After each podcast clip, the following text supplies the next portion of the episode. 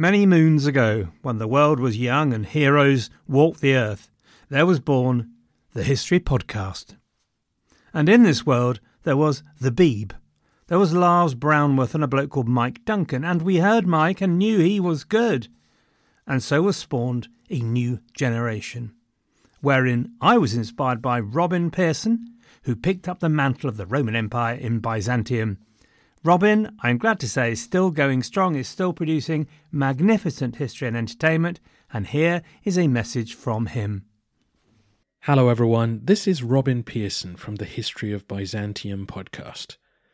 It seems like you enjoy your history recounted to you by an erudite, funny Englishman. Well, I am also an Englishman. And if you like a bit of Roman history, then come join me for a thousand year epic of incredible highs and devastating lows. Check out the history of Byzantium wherever you get your podcasts, or go to thehistoryofbyzantium.com. For now, back to David. When you're ready to pop the question, the last thing you want to do is second guess the ring at Bluenile.com, you can design a one of a kind ring with the ease and convenience of shopping online. Choose your diamond and setting. When you find the one, you'll get it delivered right to your door. Go to Bluenile.com and use promo code LISTEN to get $50 off your purchase of $500 or more. That's code LISTEN at Bluenile.com for $50 off your purchase. Bluenile.com code LISTEN.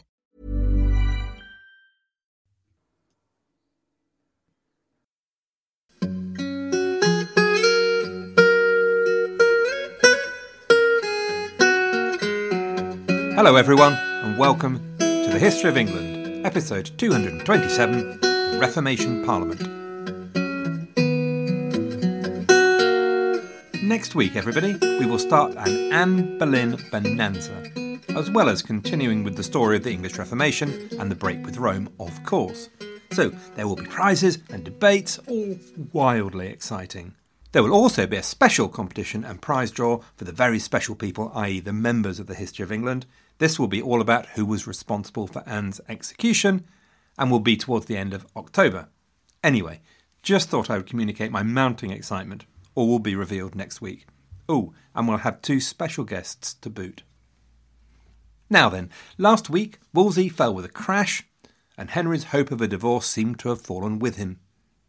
We have spoken at some length just a few weeks ago about the state of the late medieval church. So, what was the situation by the time we get to 1529 1532, and the Reformation Parliament gets into full swing. I have happily agreed with the latest orthodoxy that actually the late medieval church was much better fettled than the last 500 years of Protestant trash talk might suggest, but pointed out that, like it or not, the church did also have multiple areas where it was indeed vulnerable. What this meant was that there is a deal of anti clericalism around.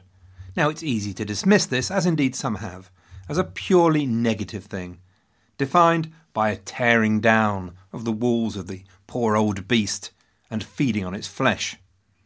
But it was for also for many a thrilling liberation, whether England's freedom to control her own observances, or the chance to read the Word of God for yourself, or being freed from the terrors of purgatory. One of the pieces of evidence that historians have used to understand the spread of the new ideas and evangelicalism is that of wills. Traditionalists and evangelicals used very different formulae for wills. So the thinking goes that if you look at wills for that first generation that lived under the Reformation Parliament and saw the break with Rome, it gives some idea of the early spread of evangelical observance. These are people, remember, who will have lived all their lives under the traditional religion, and by the end of Henry's reign still live in an evolving theology that owes a lot more to Catholicism than it does to Lutheranism. The analysis of those wills shows a lot of regional variation.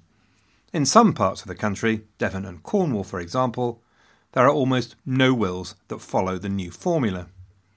There are other parts of the country, Kent, London, East Anglia, where up to a third of wills are in a Protestant formula. Port towns were often more evangelical, with sailors and merchants bringing with them new ideas and with the import of heretical texts. In some areas, such as Kent, the church hierarchy themselves quickly became officially part of the Reformation, especially when Cranmer becomes Archbishop of Canterbury. And so their early conversion in Kent owed something to the top down approach from the clergy themselves. In other areas, such as Norfolk, it's much more bottom up, so the Bishop of Norwich was firmly traditionalist. So the high proportion of evangelicals must have come from a spread of the new ideas from person to person and community to community. Norfolk had traditionally been an area strong in Lollardy, which must have made a contribution to that spread. Conversely, in the north, as Henry would find out, the new ideas had made little headway as yet. Having said all that, there can be equally little doubt that the idea of getting their hands on the riches of the church drove many courtiers. The Dukes of Norfolk and the Duke of Suffolk was not shy about saying so and it was in the House of Commons that all the resentments about the abuses and failures of the Church would find expression, and here also where the people stood to gain the most from the Church's wealth. Henry used this anti clerical feeling for his own benefit. First of all, to just put pressure on the Pope to give him what he wanted, as though there was this huge body of water building up, pressure pushing against a dam and Henry would turn to the Pope and say, Hey, Pope, I'm the only bloke holding this dam in place. Don't make me open the sluice gates. Help me out. Give me that divorce. But as soon as Parliament opened in 1529, the Commons petitioned the King with a long list of grievances against the Church, their temporal possessions, their legal immunities, the state of monasticism. They asked the King to demand of the spiritual lords that they justify their position and that of the Church. Well, when this got to the Lords in Parliament, they were not happy bunnies. The Lords, of course, had many bishops and abbots as part of its membership. Apparently, they, quote, grunted and frowned. As well they might. It was left to Bishop John Fisher to voice clerical opposition to the outrageous impertinence of the laity, daring to question the clergy. These were matters for convocation for the Church, not for Parliament. Keep your collective noses out of our affairs. It'll be sorted when it's sorted.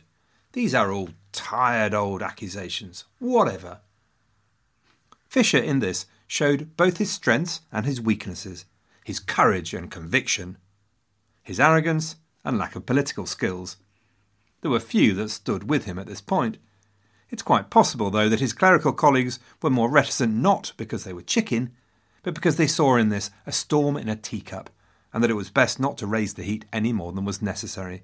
And in fact, Fisher's dark references to heresy in Bohemia and a lack of faith in the Commons led to an outraged official complaint from the Commons to the King, and Fisher was forced to climb down. Not much came out of the first year of the Reformation Parliament. There were three acts essentially against clerics guilty of non residence, pluralism, holding land in farm, or engaging in commerce. Small beer, maybe and some historians argue from this that it's evidence that Henry just didn't have a clue about what he was doing. But there is a principle here that made Fisher boil with rage. The laity had established the principle of enacting legislation to regulate the church, rather than that regulation coming from the convocation of the church. This is actually a very big reduction in clerical legal privilege, so it's far from irrelevant. It might be worthwhile also adding a corrective about Henry's own theology. Reforming church practice, establishing royal authority was one thing, but don't think Henry was an evangelical. In 1530, he did convene a group of bishops, and as a result, he ordered seven heretical works to be banned, including amongst them Tyndale's translation of the New Testament in English. However, even at this early stage, Henry was an advocate for the English Bible. But the same group had reacted with chin wobbling horror, so he compromised. He ordered that the clergy should have access to the Bible in English and that they should learn it. So it's an interesting move, and it should be seen as part of Henry's journey towards royal supremacy. In this meeting, for example, Henry claimed a duty to give the word of God to his people. Now that's a big thing, that's entirely new. For English kings, this is unique. The next couple of years, then, until we get to the excitements of 1532, have been seen by many as years of drift or stalemate. Now, if you're a believer in the great Thomas Cromwell theory that actually all Henry VIII was really good at was hunting and chasing women and writing the odd song here or there, You characterise this period as Henry scrabbling around desperately in that cupboard under the stairs, chucking out old tennis rackets and plumbing equipment behind him as he searched desperately for a strategy. Alternatively, you see these years as a period where Henry develops his thoughts about the royal supremacy, where he drives a continual battering of the Pope, and eventually comes to realise that despite his own deep desire for reconciliation with the Pope, and the Pope's almost as desperate attempts to avoid doing something irrevocable, Henry realises that his desires and those of the Pope are simply incompatible. That whatever he does, he will not get his divorce this way. That Catherine's appeal will be heard in Rome, and Catherine's appeal will be upheld, and he will be humiliated. Which means that there is but one solution. And that one solution is the nuclear option, the big red button. The glass will have to be broken and the button pressed. What's for sure is that Henry is everywhere driving both strategy and activity. With two inadequate servants in Norfolk and Suffolk feebly trying to keep up before Thomas Cromwell arrives. You can see the split in Henry's mind in his pursuit of the papal curia. Mainly, he argues that, OK, the case needs to be heard, but it should be heard in England, where Henry is pretty convinced that the odd, well aimed kick at the relevant, well positioned backside should soon see him right. But meanwhile, what comes out in his conversation is a growing belief that he's discovered a truth that England is an empire, that England has rights which the Pope is usurping, and that the Pope should not be ruling on this at all. From there, it will be a small step to a complete break with the Pope. In 1530, for example, he says, For the King is absolute emperor and Pope in his kingdom.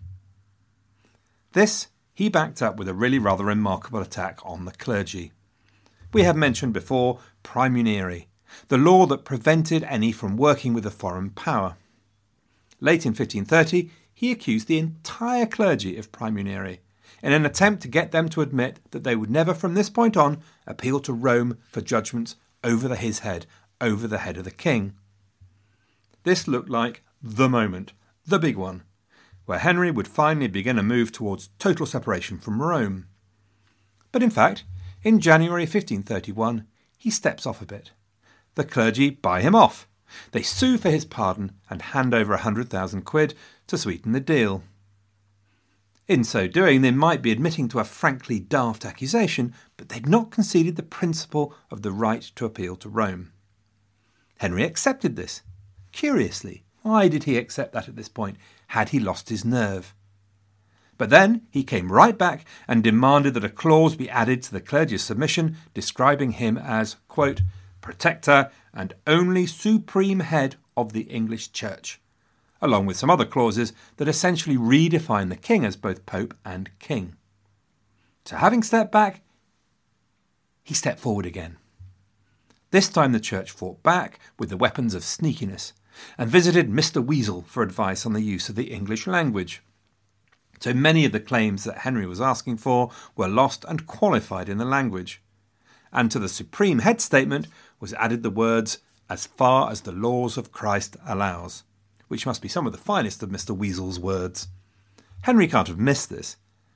Either he was confident he could just ignore those when the moment came to challenge, or again, maybe once again he lost his nerve with the enormity of what he was trying to do and breaking all those hundreds and hundreds of years of tradition. It's difficult to tell.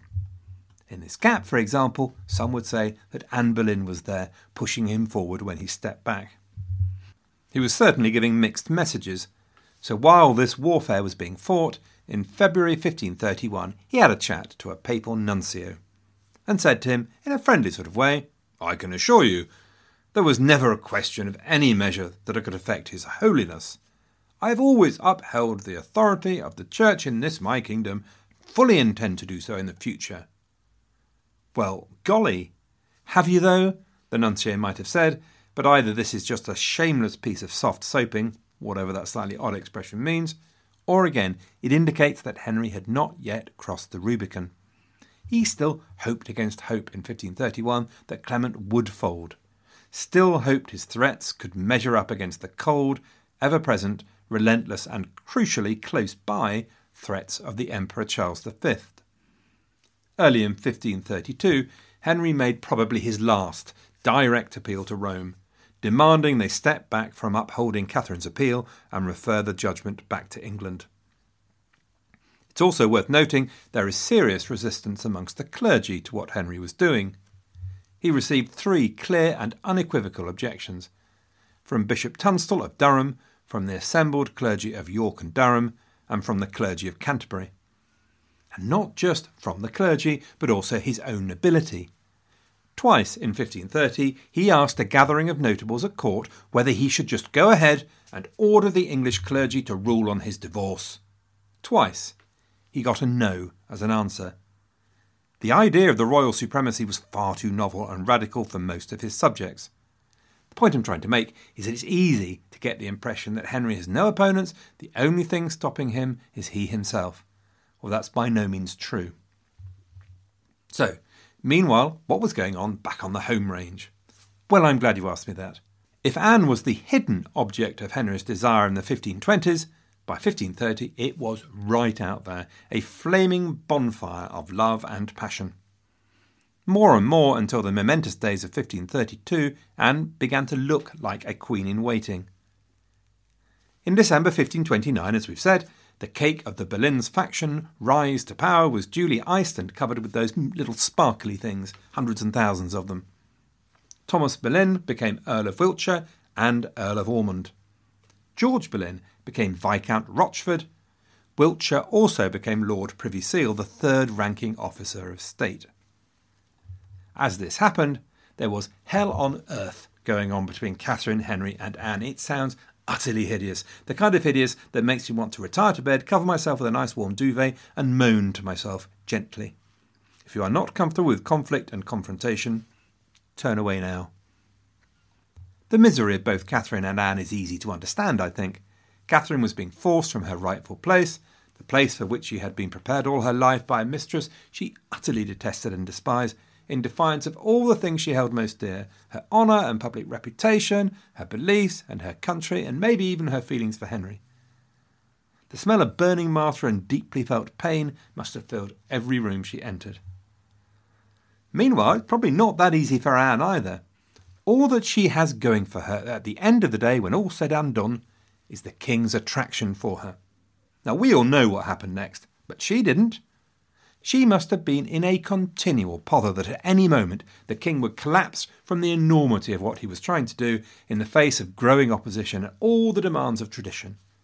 At any time, he might wake up and decide, hmm, actually, Anne isn't that great. After all, she's a bit lippy. And he could just find himself another mistress, take back Catherine, let the succession sort itself out, along with the added benefit that he could have sex. And for Anne, the clock was ticking. It's been three years already, Anne's 30, she's not getting any younger.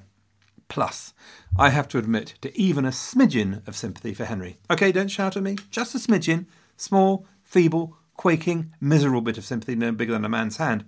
After all, the situation is largely of his own making.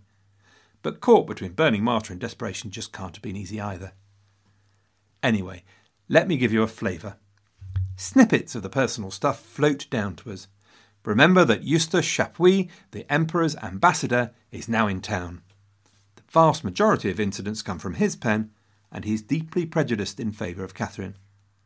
But it is impossible to ignore him, because he's also reasonably accurate where corroboration is available, he's insightful and well capable and of analysis, plus his is the only continuous narrative. For his role in the sources and historiography of Anne, there will be a Shedcast next week, for members, by the way. It's December 1529. The Boleyns have been promoted.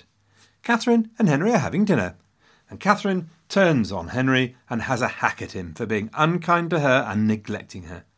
Henry struck back with the old work's really important at the moment line, you know, trying to get divorced from you. And anyway, if it didn't go his way, he would, quote, denounce the Pope as a heretic, and marry whom he pleased. Catherine derided his arguments, poured scorn on them, and Henry flounced out. Never mind, he'd go to Anne, lay his woolly head on her pretty duckies, and Anne would soothe his damaged ego. Not a bit of it. Did I not tell you that whenever you disputed with the Queen, she was sure to have the upper hand? I see that some fine morning you will succumb to her reasoning, and that you'll cast me off. I have been waiting long, and might in the meanwhile have contracted some advantageous marriage, out of which I may have had issue, which is the greatest consolation in this world. But alas! Farewell to my time and youth spent to no purpose at all. This is a theme, actually. During 1530, Anne would again remind Henry of her wasted youth and the reputation she had risked all on his behalf. But by 1531, Henry and Anne were so public about their relationship that a stream of horrified correspondence left Chapuis's pen. Anne was with Henry now on the summer progress as well as during the rest of the year, hunting with him, riding with him, dancing. Their love was open and obvious, flaunted in front of the court and ambassadors. On one occasion, Henry had her up riding pillion behind him on his horse, and there was no maiden aunt in the world whose chin would not have wobbled more in outrage than the chins of those ambassadors. Their outrage, though, turned to laughter when, overcome with the pressures and delays of the great matter, Anne threatened to leave Henry, and Henry was forced to beg Wiltshire to intercede on his behalf with his daughter, with tears in his eyes. This was something kings were just not forced to do. Francis I would have been doubled up with incredulous mockery. But then Francis didn't have Anne to deal with. Let me not give the wrong impression about this. Even Chapuis was forced to accept that here was a genuinely vibrant relationship. The quarrels and storms came, but then even he had to admit that they were just lovers' tiffs. Reporting on one quarrel, when the sun broke through, he wrote, As happens generally in such cases, their love will be greater than before. We are not reliant solely on Chapuis for all this, incidentally. All of Europe shuddered at the horror of what was going on, the wanton destruction and desecration of all the proprieties and social norms.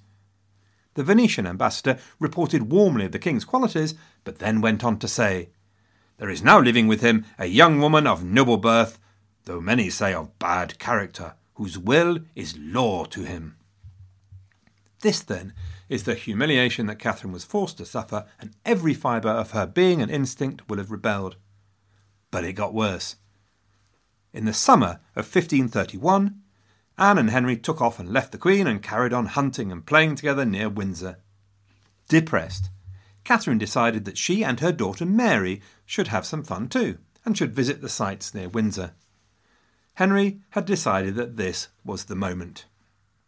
He forbade Catherine to visit, and he ordered her to go and live at the Moor, a palace in Hertfordshire.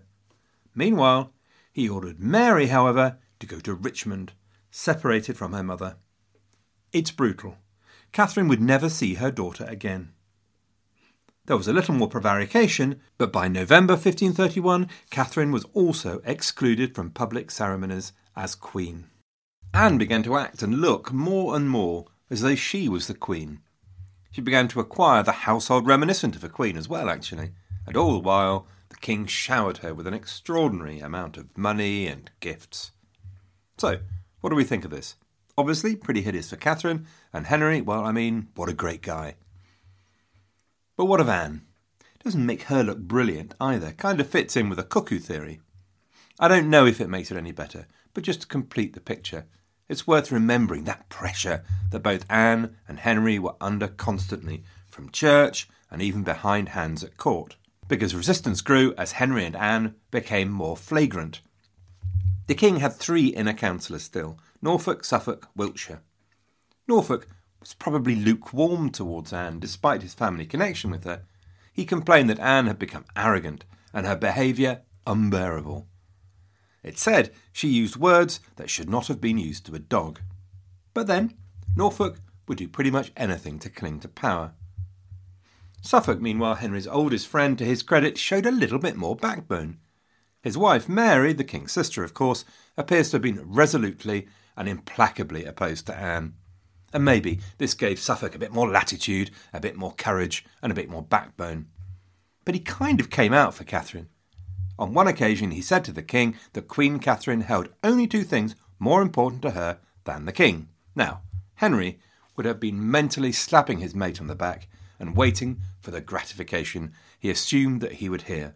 Namely, that Catherine Oh, she held the Pope and the Emperor to be much more important than him, Henry, which would back up Henry's feelings that Catherine was being disloyal. But Suffolk did not deliver. He replied instead that Catherine would obey her God and her conscience first. Henry was furious. Suffolk was rusticated, or at least made himself scarce around court for a while. So, really, amongst those three inner councillors, Henry really only had Wiltshire to back him up with any enthusiasm, since he was, of course, Anne Boleyn's dad. And Suffolk wasn't alone in his growing support for Catherine. There was a, quite a large, influential group growing up around her. So, Nicholas Carew, a courtier previously Anne's client, swapped over to Catherine's side. Norfolk's wife, who you'd have expected to have supported anyone who annoyed her husband essentially, was banished from court for her negative comments about Anne. And Henry's notables, as we've seen, consistently refused as a group to back the idea of marriage to Anne when he asked for their advice. Anne's response was fire and fight, in a situation that would have broken many. At one stage, she adopted the motto, Let them grumble, this is how it's going to be. She played politics with the skill of the best courtier. With her influence, she had another courtier, a man very close to the king for many years called Henry Guildford, removed from his post in the Privy Chamber and from court. We've seen that she would stand up to the king, that she wasn't afraid to make him dance to her tune. So, at one point in 1530, beset by the problems he was facing, Henry irritably reminded her of just how many enemies she'd made him. She conceded not one inch. That matters not, for it was foretold in ancient prophecies that at this time a queen shall be burnt.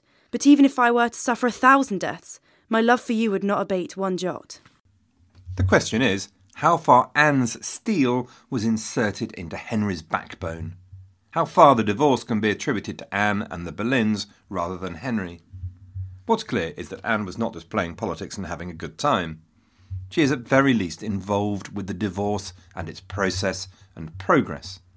On more than one occasion, diplomats going to and from the papal court, including Stephen Gardiner, were told to call in and speak to Anne.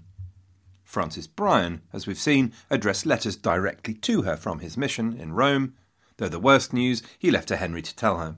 When Henry ordered the clergy to describe him as the supreme head, she was full of confidence. Chapuis records her as saying, that she wished all Spaniards were at the bottom of the sea, that she cared not for the Queen or any of her family, and that she would rather see her hanged than to admit that she was her Queen and mistress.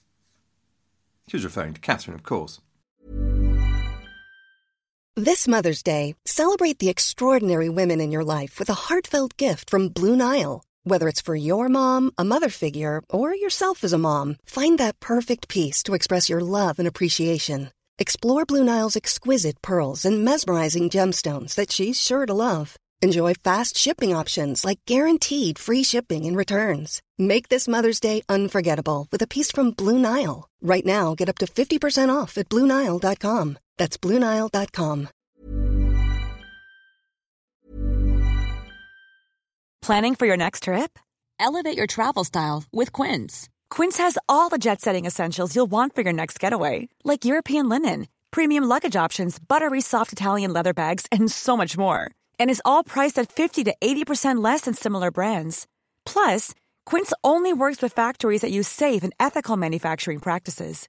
Pack your bags with high-quality essentials you'll be wearing for vacations to come with Quince. Go to quince.com/pack for free shipping and 365-day returns. Mom deserves the best, and there's no better place to shop for Mother's Day than Whole Foods Market. They're your destination for unbeatable savings, from premium gifts to show-stopping flowers and irresistible desserts. Start by saving 33% with Prime on all body care and candles. Then get a 15-stem bunch of tulips for just $9.99 each with Prime. Round out Mom's menu with festive rosé, irresistible berry chantilly cake, and more special treats. Come celebrate Mother's Day at Whole Foods Market. Chapuis, of course, takes this as serious evidence that that's exactly what Anne wanted to do. It seems much more likely that she's just sounding off. But it's also clear that the Boleyns were closely involved with Henry. Wiltshire, of course, but also George Boleyn, Rochford, who, for example, was used to represent the king at convocation as they debated the spiritual basis for the supremacy. Central to this is the Boleyn advocacy of Thomas Cranmer, and his work to gain European university approval for the King's case. and Cranmer put together the so called Collectanea, the assembly of ancient documents supporting the king's right to be supreme in his own land. Cranmer appears to have been very much a Boleyn client. We can be confident that Anne would know of and encourage the work, and be consulted by her father. But did she drive it? Did she drive the strategy, or was she purely a supporter and encourager and cheerleader? This is much, much more difficult to know. The same doubts apply to a degree to her support for evangelicalism at this stage, though we'll talk much more for the evidence later. There are signs even now that she was actively engaged and supportive of the new thinking. It shows in her support for Hugh Latimer, for example, England's best preacher and clearly evangelical. It was probably Anne who encouraged Henry to protect him from persecution by his boss, William Warham, the Archbishop of Canterbury, and she would later make Hugh Latimer her own almoner. But now, it is time. Enter stage left to the cheering of the crowd, the man you've all been waiting for, the one, the only, Thomas Cromwell. Now, you're going to hate me for this, but I'm on a bit of a schedule, so I'm going to leave a more detailed description of our Cromers either to later or to Shedcasts. So, for the moment, let me give you a brief introduction. So here is, in Cromwell, another man who has divided opinion, almost as much as Anne. For some, Thomas Cromwell is the perfect example of the ruthless, the unscrupulous, the corrupt politician. A brilliant administrator and politician, maybe, but a man who acted like a sort of fixer for a mafia boss, executing the king's policies and destroying men far greater than himself.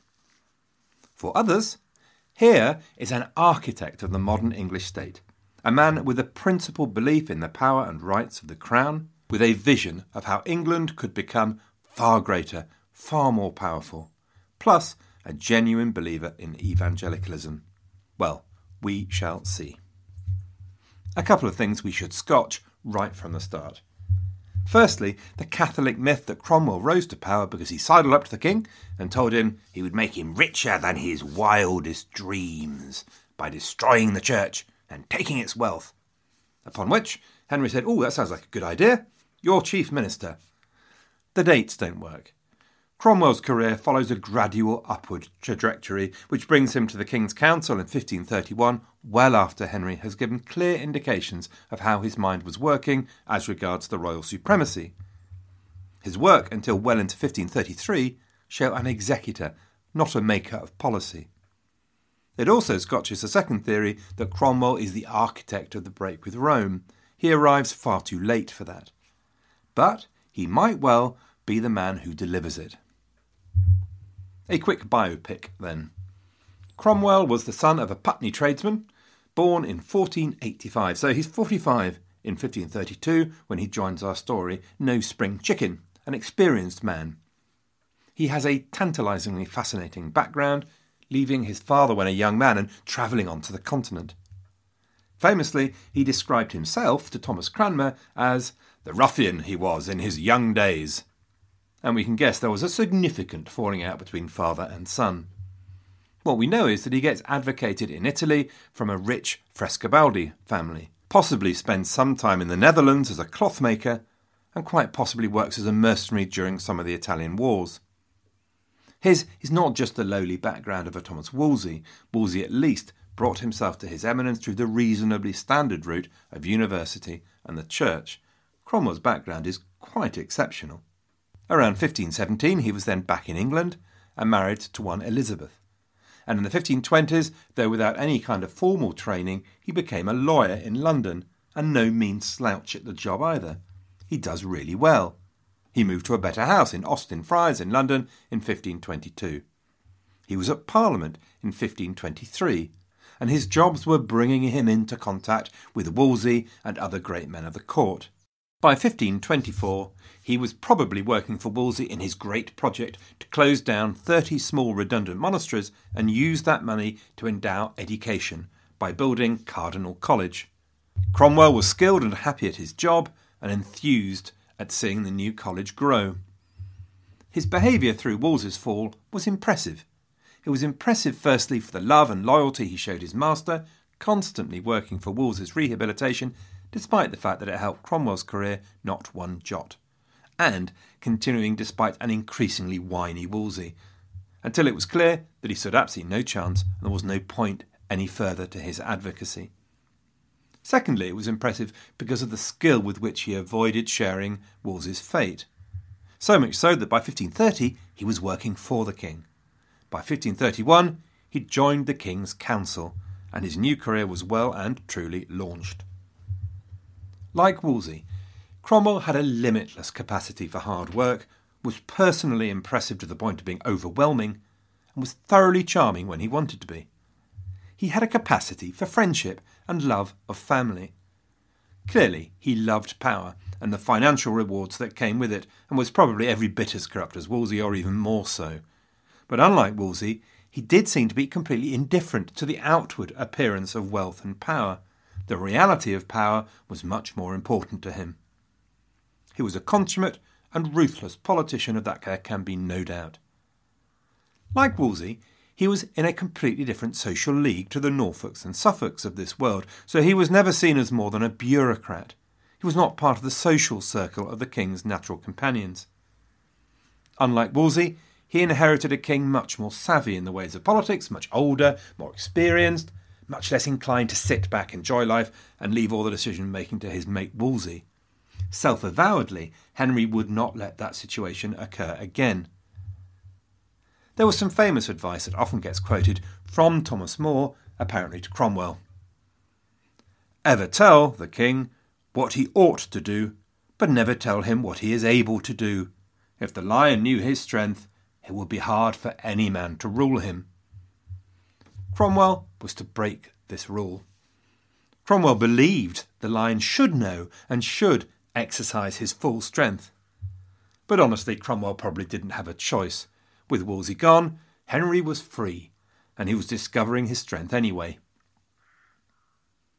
Okay, but the main thing then is that by the time of the third session of the Reformation Parliament in January 1532, Henry and the Boleyns had at their disposal a master administrator and politician. They no longer had to rely on the chinless wonders that were Norfolk and Suffolk.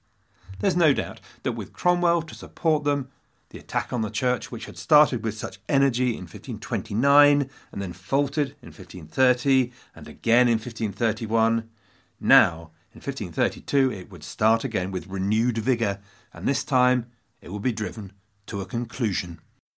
Having said that, the start of the 32 session didn't go well at all. It was taken up with a rather bad tempered discussion of the king's feudal rights, which was absolutely not where Henry wanted to be. If he'd been a local leaning on his fence, being asked for directions to the royal supremacy, he'd have chewed his bit of straw and replied, well, he wouldn't start from here. But then things got started. Norfolk led a discussion of a philosopher called Saint Germain. Germain had argued that clerical powers should be restricted purely to matters of faith, and not include matters of, oh, hang on, uh, let me think now. Now, would be a good example? Oh, yes, what about matrimony?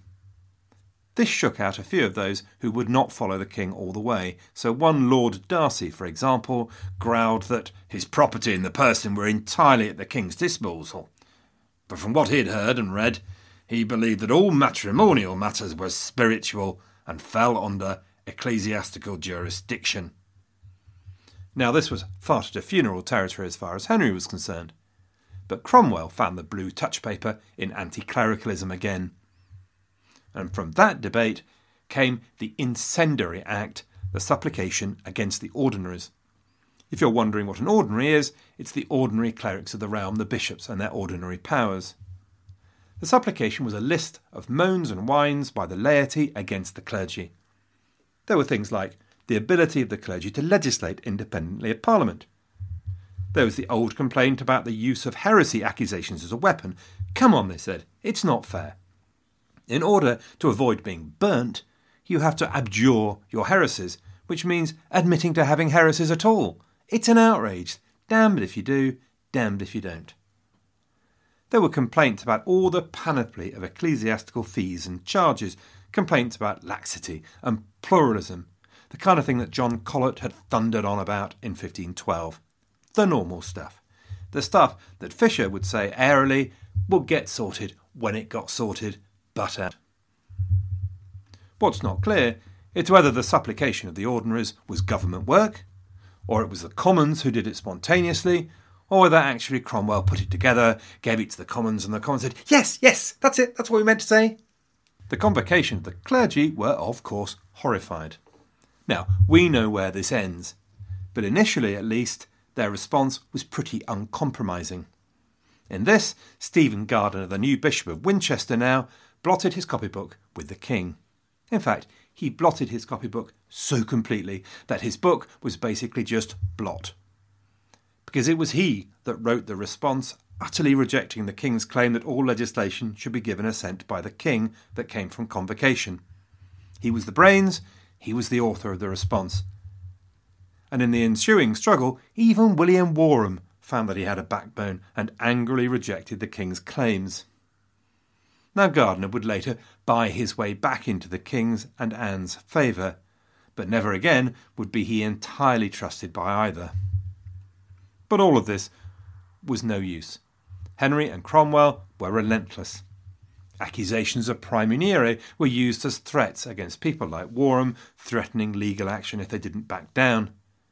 Henry grandstanded in a way for which he had a genuine talent, that mix of arrogance, self confidence, and genuine charisma. He summoned Parliament and he stood in front of them. He held a copy of the oath that the clergy made to Rome and the Pope in his hands, and he brandished it at them. And he said, Well, beloved subjects, we thought that the clergy of our realm had been our subjects wholly, but now we have well perceived that they be but half our subjects, yea, and scarce our subjects. And then, in the face of constant pressure, threats, browbeating, on the 15th of May 1532, the clergy caved, and they gave their consent to the royal supremacy. Gone was the clause, as far as the laws of Christ allows. The king was supreme. Now, as it happens, when the upper house of bishops and abbots gave their agreement, most of the key opponents were actually absent. Fisher, for example, was ill. Finally, Thomas More realised that running with the hare and hunting with the hounds was no longer an option. He could no longer stay as Chancellor, and he resigned, an action which of itself was against all precedents. When the king asked you to serve, you served until he told you to go. The supplication of the ordinaries was part of a programme of pressure on the Pope. In 1532, also, Parliament had passed a law against the passing of annates. Passing of what, I hear you say? Sounds painful. Ooh, passed an annate this morning. Annates were in fact fees paid by bishops on their succession, and they were then paid over to Rome. The act wasn't yet implemented, it was kind of held in suspension. So Henry was threatening the papacy where it hurt them most in their pocket, threatening to withhold those fees if they didn't play ball. In August 1532, William Warham died. Oddly, most seemed to try and defend a man who, it seems to me, had been a pretty useless defender of the Church's privileges. It's clear he didn't agree with what he was forced into, both from when he finally screwed up his courage to criticise the king in March 1532, and from a speech found among his papers where he drew a parallel between himself and Thomas Becket. I suspect Becket would have been unimpressed with Warham's performance. The other person notably absent from all of this was the Pope. Yeah, the Pope. Now, look, we spent a long time talking about the Pope and all the diplomacy and all of that. Never once have we seen the Pope offering the kind of leadership to his own churchmen, his own bishops, that Fisher had offered.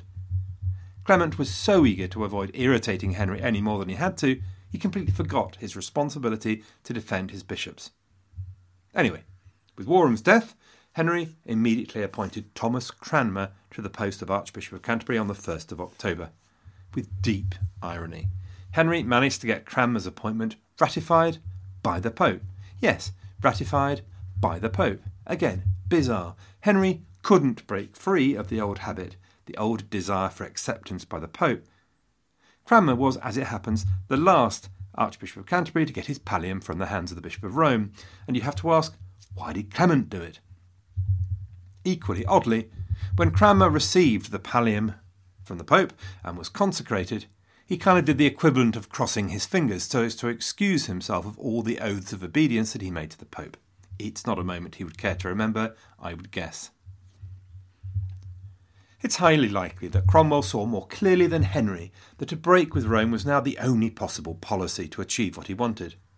But should you think that Henry had given up all hope, a new tack was to be tried in 1532. The plan was that the king would meet with his ally Francis I.